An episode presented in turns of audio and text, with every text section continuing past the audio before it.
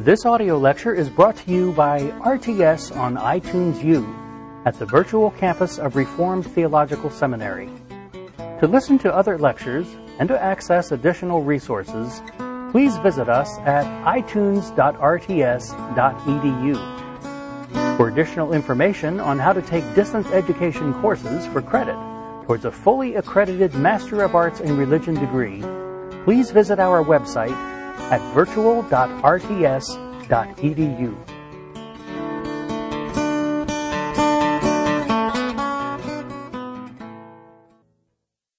In the late 12th century, Peter of Blois wrote to Reginald, Bishop of Bath.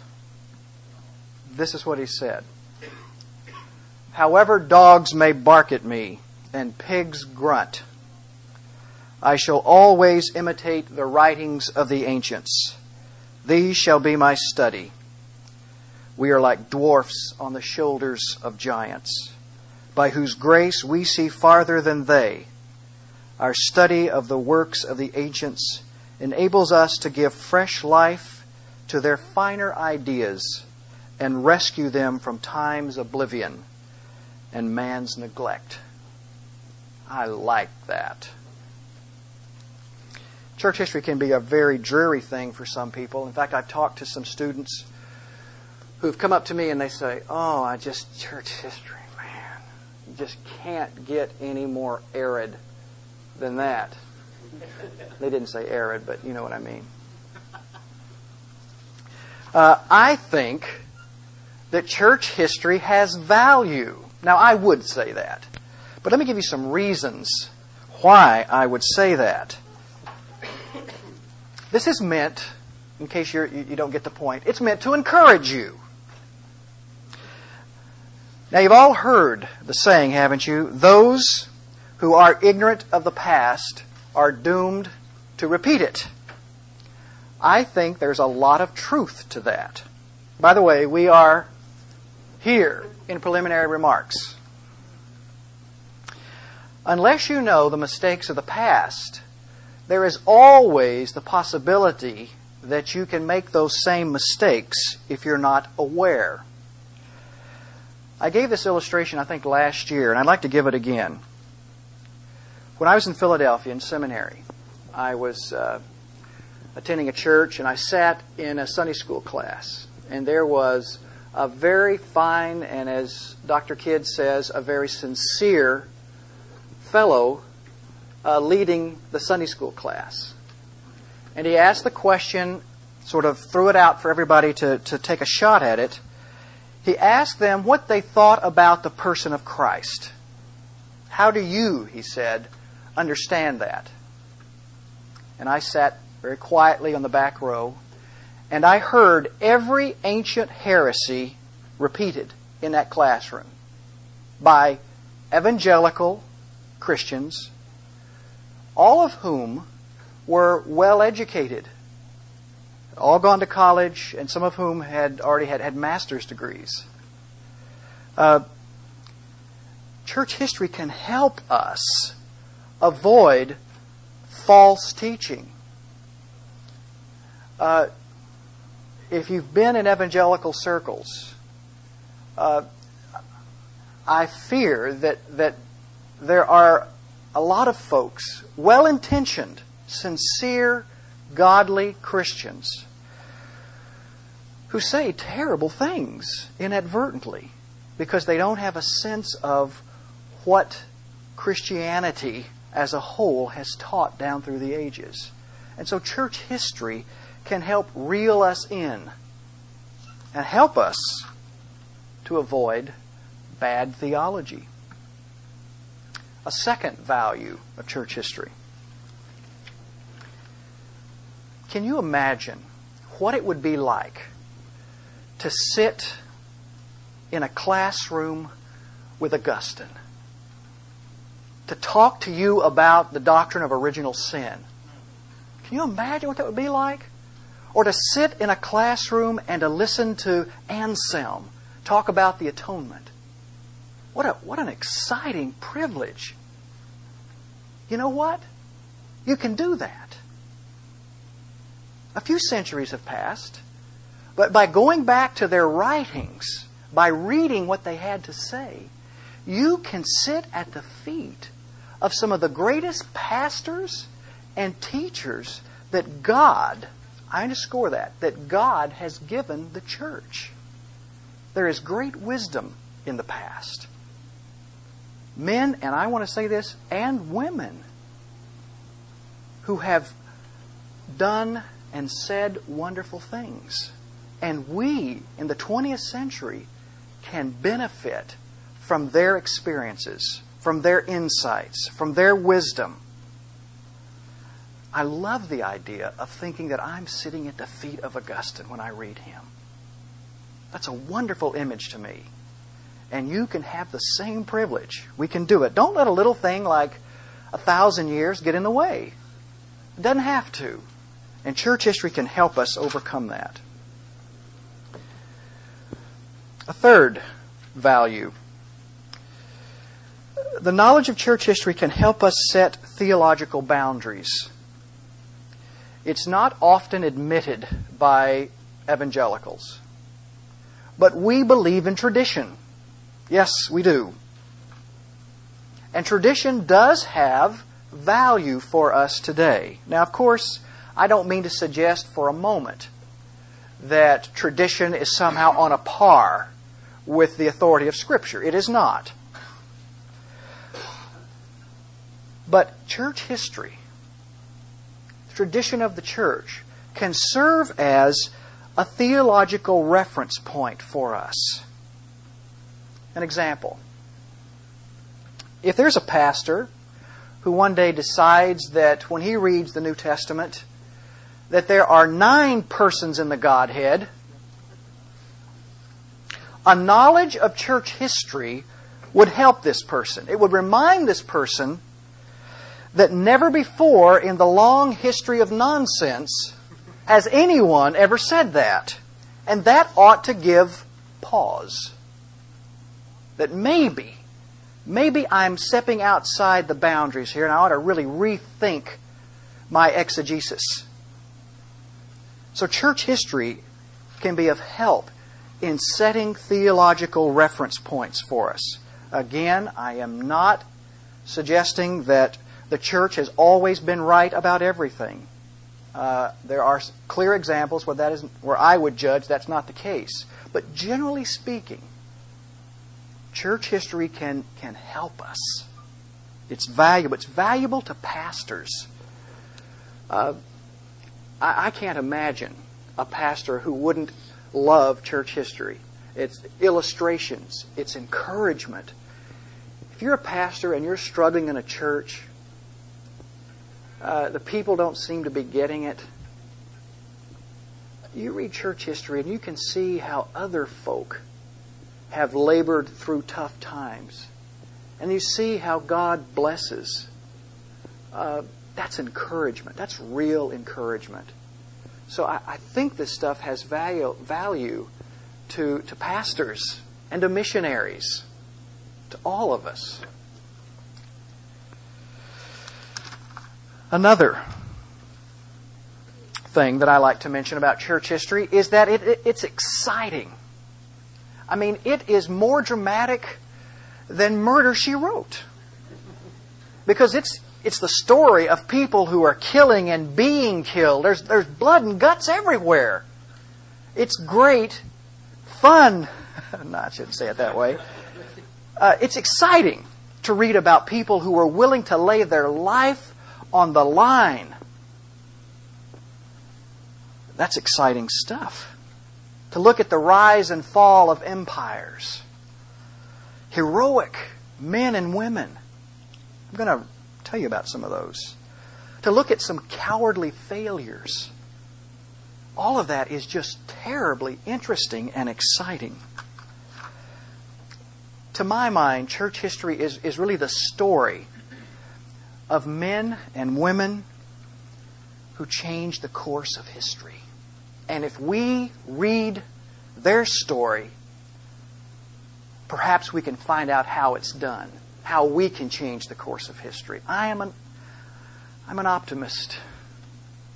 I think we can make progress. All is not lost. And that brings me to my fifth point about the value of church history. Church history gives us a broader perspective on the church. And it gives us cause for optimism. So very often we hear pessimistic voices that the church is in dire straits, and it is in many respects. We hear that things cannot get much worse. We talk about moral decline. But church history reminds us that things have been bad before. It reminds us that, yes, there are abortions today, and that's a terrible, terrible thing. But in the past, there have been situations where there were child sacrifices. In the past, we know that in some religions, young children were made temple prostitutes. Things have been bad before, and church history gives us a little sense of perspective. Things are bad now, but things have been bad before. And we ought not to be overwhelmed by the present. Church history reminds us not to be consumed with pessimism. Our God is a powerful God, and He is moving history toward His goals and ultimately, the goal will glorify Him when it is attained. Church history reminds me of that. God has brought about revivals in times when you wouldn't expect it, but He's done it. So, for a reformed person, church history is a cause for optimism. Despite acts of terrorism, the presidency of Bill and Hillary Clinton, economic woes, Roe versus Wade, Bosnia, Somalia, the Middle East. God is sovereign over history. And an understanding of church history, I think, reminds us of that, to see how He has worked through these things. It is God who establishes rulers and kings, it is He who brings them down. Nebuchadnezzar understood that very, very well. Church history, from a Reformed perspective, reminds us that this world is not out of control. Church history, from a Reformed perspective, inspires hope. And it encourages us to active participation in church history. Well, those are my five, six, seven reasons why I think church history is valuable for all of us. And, I, and again, I, I, I say all of that to encourage you. This is valuable stuff. This isn't just a required course. It's that, but it's so much more. Uh, my approach, you'll find as I go through the course, has two basic elements it's biographical and theological. I always like to include something about the life, when I can, of a, of a great individual. I think that's helpful. I like to know how that person lived. Uh, it's it's one thing to know there's a famous modern theologian. He's dead now, but uh, very famous, very influential. But it was very interesting for me to discover that he was a pornographer. He just loved to read pornography. Now, that affects the way I look at the man's teaching. Uh, it's, it's, so for me, I like to have something about the man's life or the woman's life, whatever it may be, uh, as well as what he taught and what he believed. Okay, introduction. We're now in intro.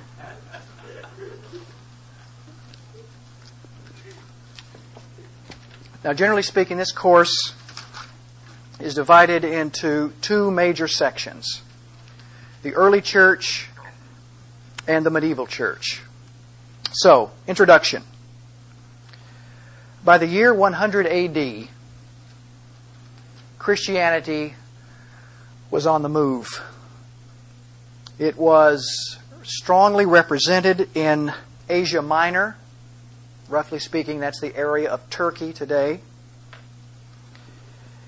Christianity was represented in Syria, Macedonia, Greece, Rome, and probably Egypt. And of course, uh, these regions correspond very well with the missionary journeys of the Apostle Paul. We know partly uh, where Christianity had extended to from looking at the book of Acts. We see that in the cities mentioned there in Asia Minor, cities like Lystra and Derbe and Ephesus, in Syria, Antioch, Macedonia, Philippi, and in Greece, Athens, and of course Rome. Now, I mentioned some of this geographical sort of information. First, just to orient you a little bit about how Christianity is expanding, uh, beginning now with the second century. And secondly, to mention to you that Christianity is politically correct, at least early Christianity. It was not at first a Western religion, it was an Eastern religion, ancient Near Eastern. Of course, Christianity developed, and particularly as it came, comes to us in the United States, comes from the West, from Western Europe, but originally Christianity was a religion of the ancient Near East, and it spread first to Asia Minor before it ever got to the West. We have hardcore evidence beyond the New Testament that Christianity was expanding. In the correspondence between Pliny, P L I N Y, who was the governor, the Roman governor in Bithynia, which is in northern Turkey, he wrote a letter to the emperor of the Roman Empire, Trajan. And in the letter, Pliny indicates that Christianity is, has certainly emerged into his area in northern Turkey. And essentially, he sees Christianity as a nuisance, uh, but one that he thinks he's got to keep his eye on because it seems to be growing, attracting attention from people. Pliny assures the Roman emperor that he can handle this new cult. And he, and he promises that he will. So, what was this, this new Christianity, this new religion called Christianity? First thing I want to look at in the early church life, I want to look at the church organization. That's point A under one, the early church life of the church.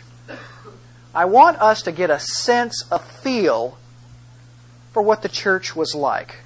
And we're going to look first at how it was organized, and then we're to look at the worship service. What actually happened in a church?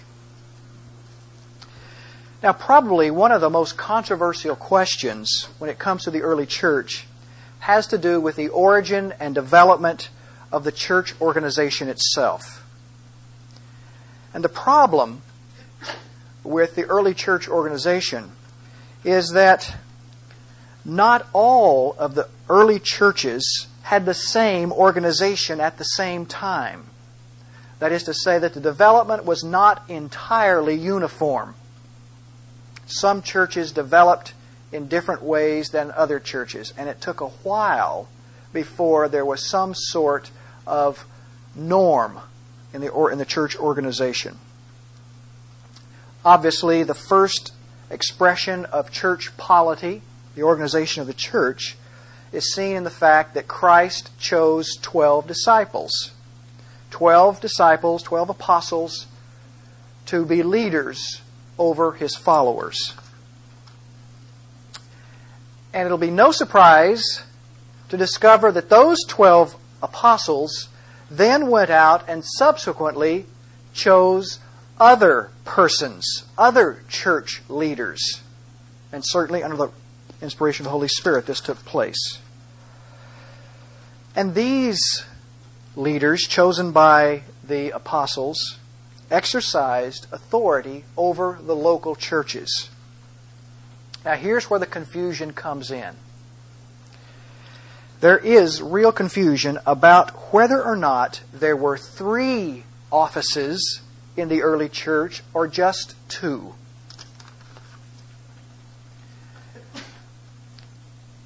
Some of the churches, it appears, early on had three officers a bishop,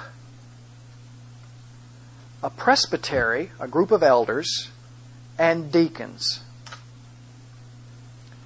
Other churches only seem to have two offices a group of elders and the deacons.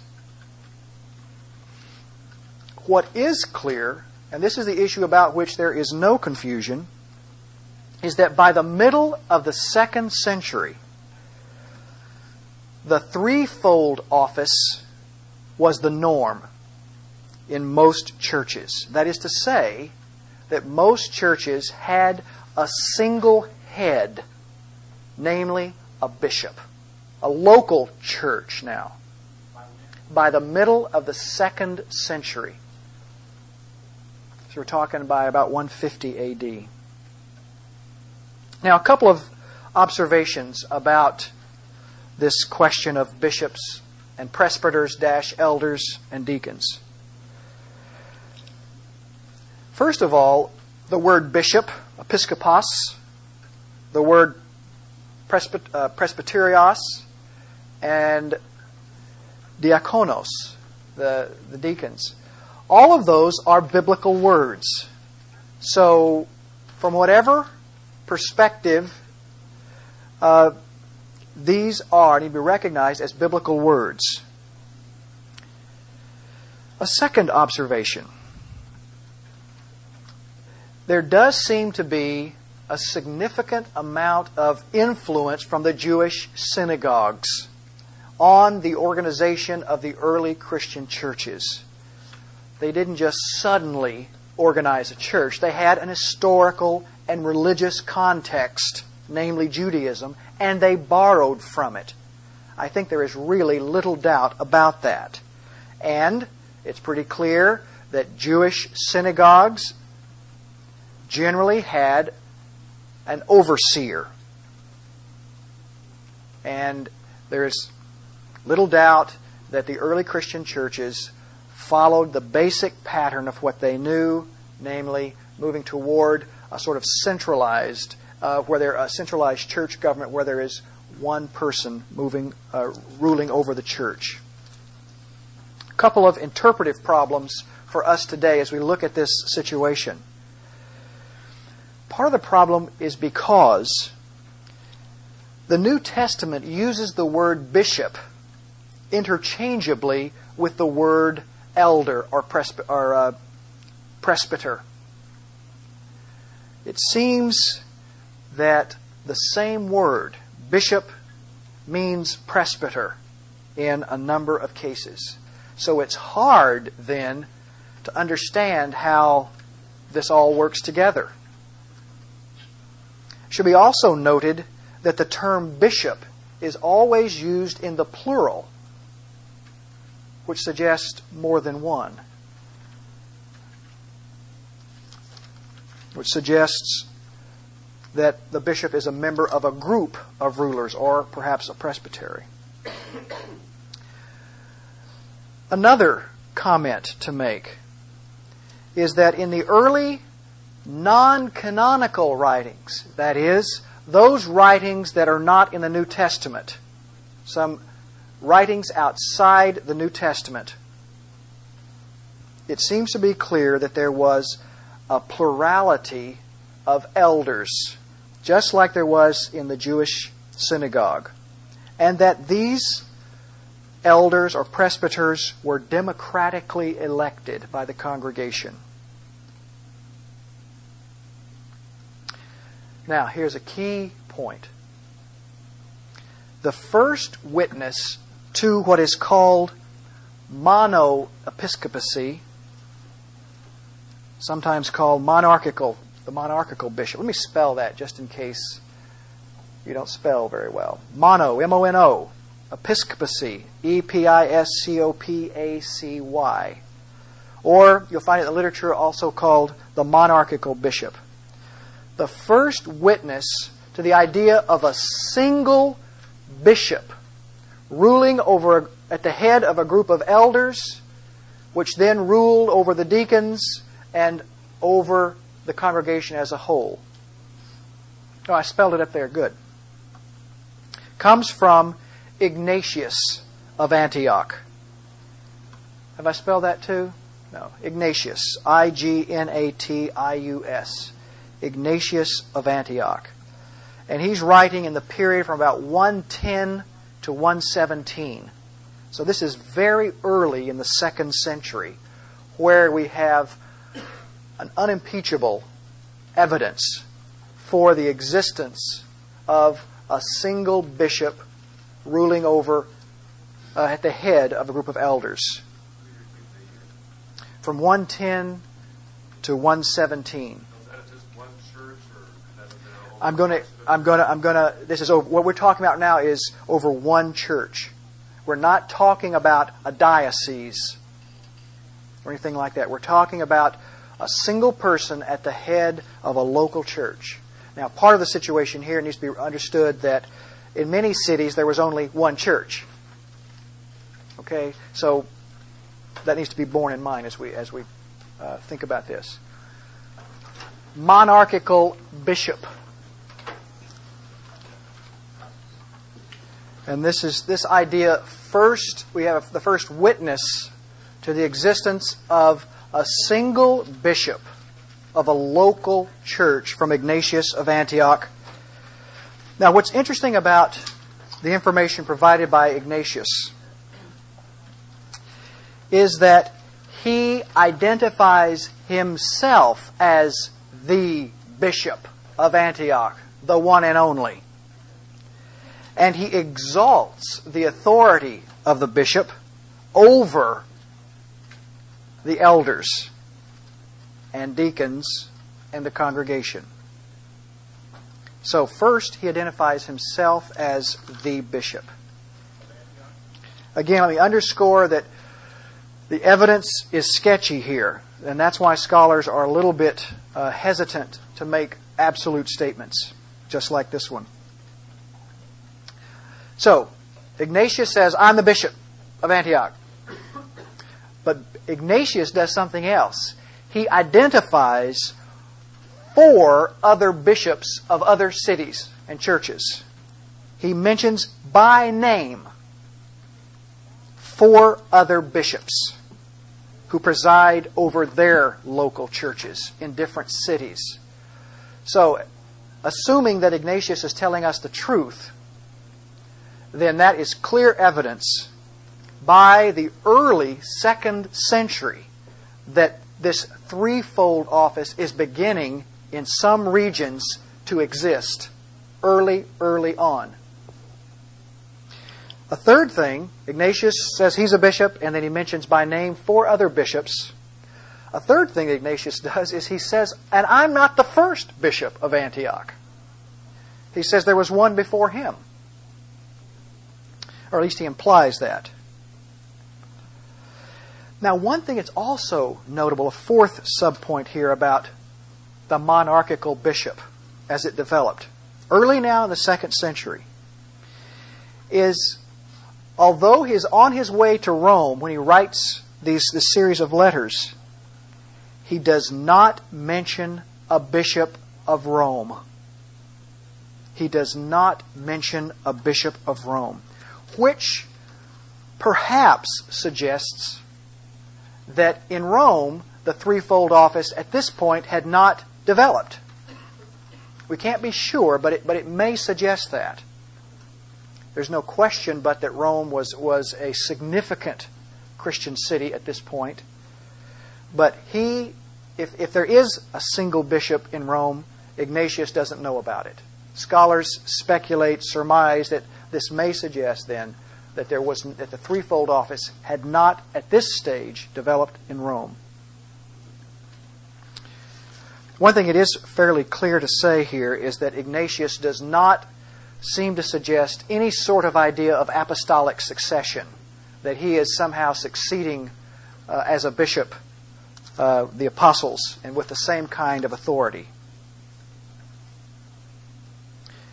Ignatius's main concern is to promote and encourage unity among the various Christian churches. And he feels that the best way this unanimity and the unity among the Christians who are under fire, because Ignatius writes these letter, letters as a man who has been condemned to death. And so these are his parting shots, really. David.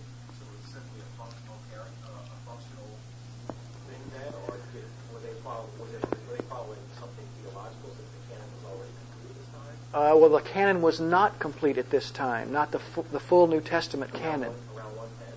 Yeah, canon doesn't come to fruition fully until fourth century. So we're talking real early. You, you know, I'm going to talk about the theology at this time, but it's one of the things that's kind of striking is that they don't seem to have it all together they're not precise theological thinkers at this point, by and large. There are a few exceptions on a few exceptional kinds of things, but by and large, it's uh, a lot of things are, are not clear. I mean, it took it took the church historically about three, four centuries to resolve and to come up with the Trinity, to deal with that in a, in a doctrinal way. Now, there are evidences of that before, but to come up with a formula uh, took about four centuries. So this is a period of time in which the church is defining itself and what it believes. So there are lots, and, and the evidence, of course, is, is very hard to get at because there's not a lot of it. In fact, you're going to be reading uh, a good portion of the evidence that we have. At any rate, uh, Ignatius is, is basically trying to say and I think at this point, there's a functional kind of orientation to what Ignatius is saying. Now, he, he does, I think it's clear, and you, you look at uh, some of the readings, you, you can look at that, and you can decide for yourself whether he makes some clear uh, spiritual claims.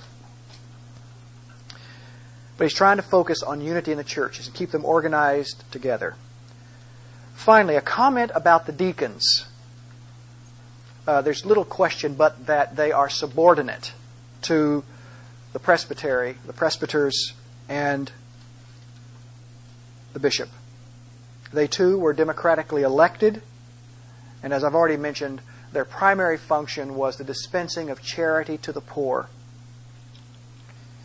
It's very, very interesting to me as I think about this that the concern for the early church for the poor was a distinguishing characteristic of the early church. Uh, certainly true of the, uh, the apostles as well.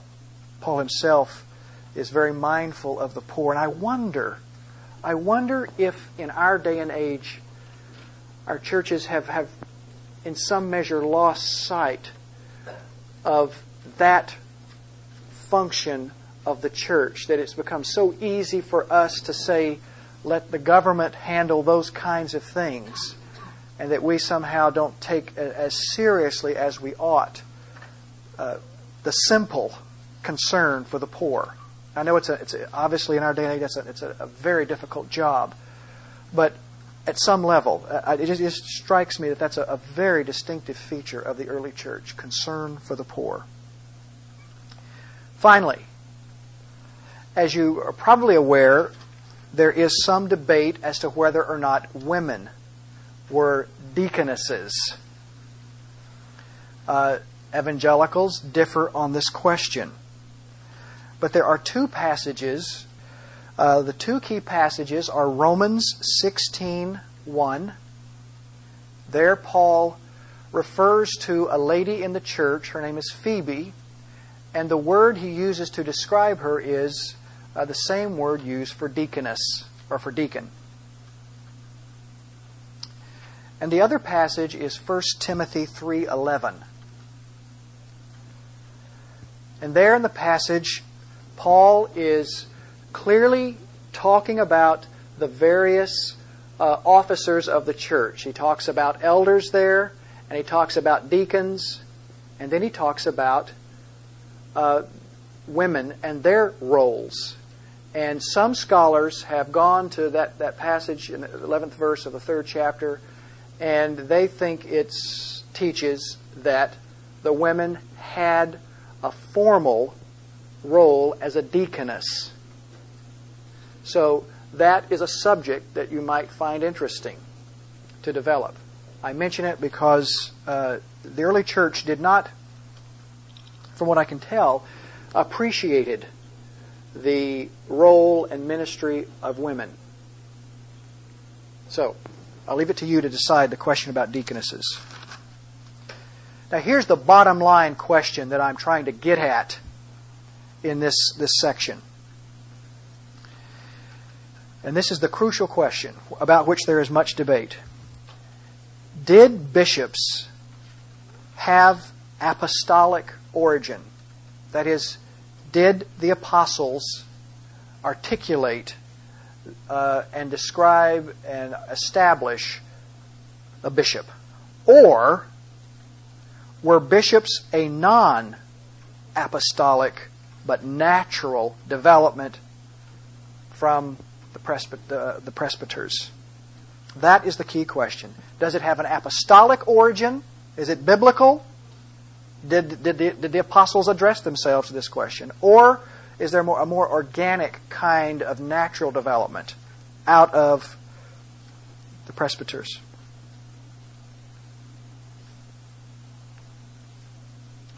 One thing I will note is that Jerome, the writer of the, of the Latin Vulgate, who died in about 419, so early 5th century, so he's much closer to the situation than we are.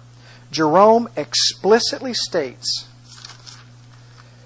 that the early churches were governed by a council of elders originally. That is to say, the twofold office.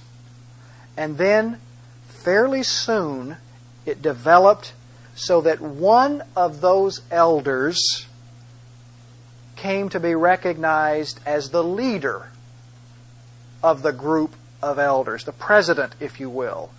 And that in the course of time, that developed naturally into what is called the bishop, into a threefold office. Jerome seems to clearly articulate a development from a twofold office to a threefold office. What's that? the year. Uh, Jerome died in 419. So we're talking 5th century. He's still, I mean, he's still two or three hundred years uh, separated from the actual events. But this is his understanding. Now, we need to recognize that if this is in fact the case, as Jerome says, that it took place in an obscure period of time it is a transition period. So it's, again, it's a, it's a time where we don't have a lot of information. It's difficult to say with any certainty. It's pretty obvious, I would guess, that the first bishops that we know of were the most eminent disciples of the apostles.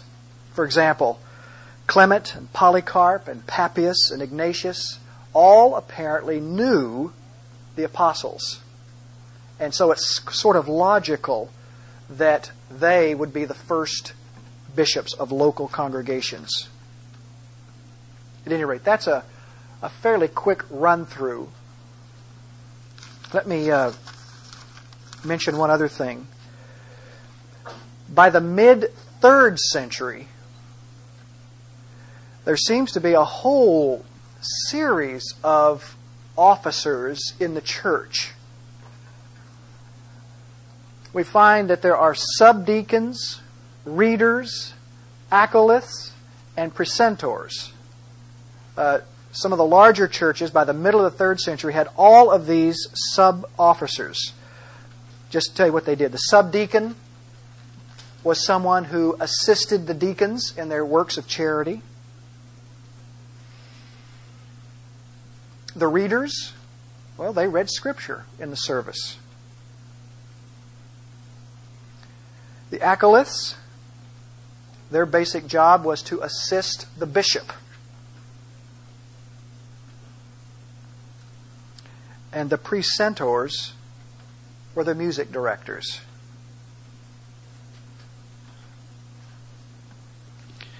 And you'll find early on the development in some churches of what is called an archdeacon. An archdeacon is someone who is a sort of uh, counselor, advi- spiritual advisor, a confidant to the bishop. And we'll see uh, this uh, very famous person was an archdeacon. We'll get to that a little later. So, the ordines minores that is, the minor orders are these uh, later uh, offices in the early church by the mid third century. The ordines maiores, those are the major orders. That refers to the bishop, the presbyter or elder, and then finally the deacon. So that's just a Latin phrase that you'll find in the literature from time to time. Okay, that's some idea of the organization and to let you know that there is still uh, controversy about uh, the church organization.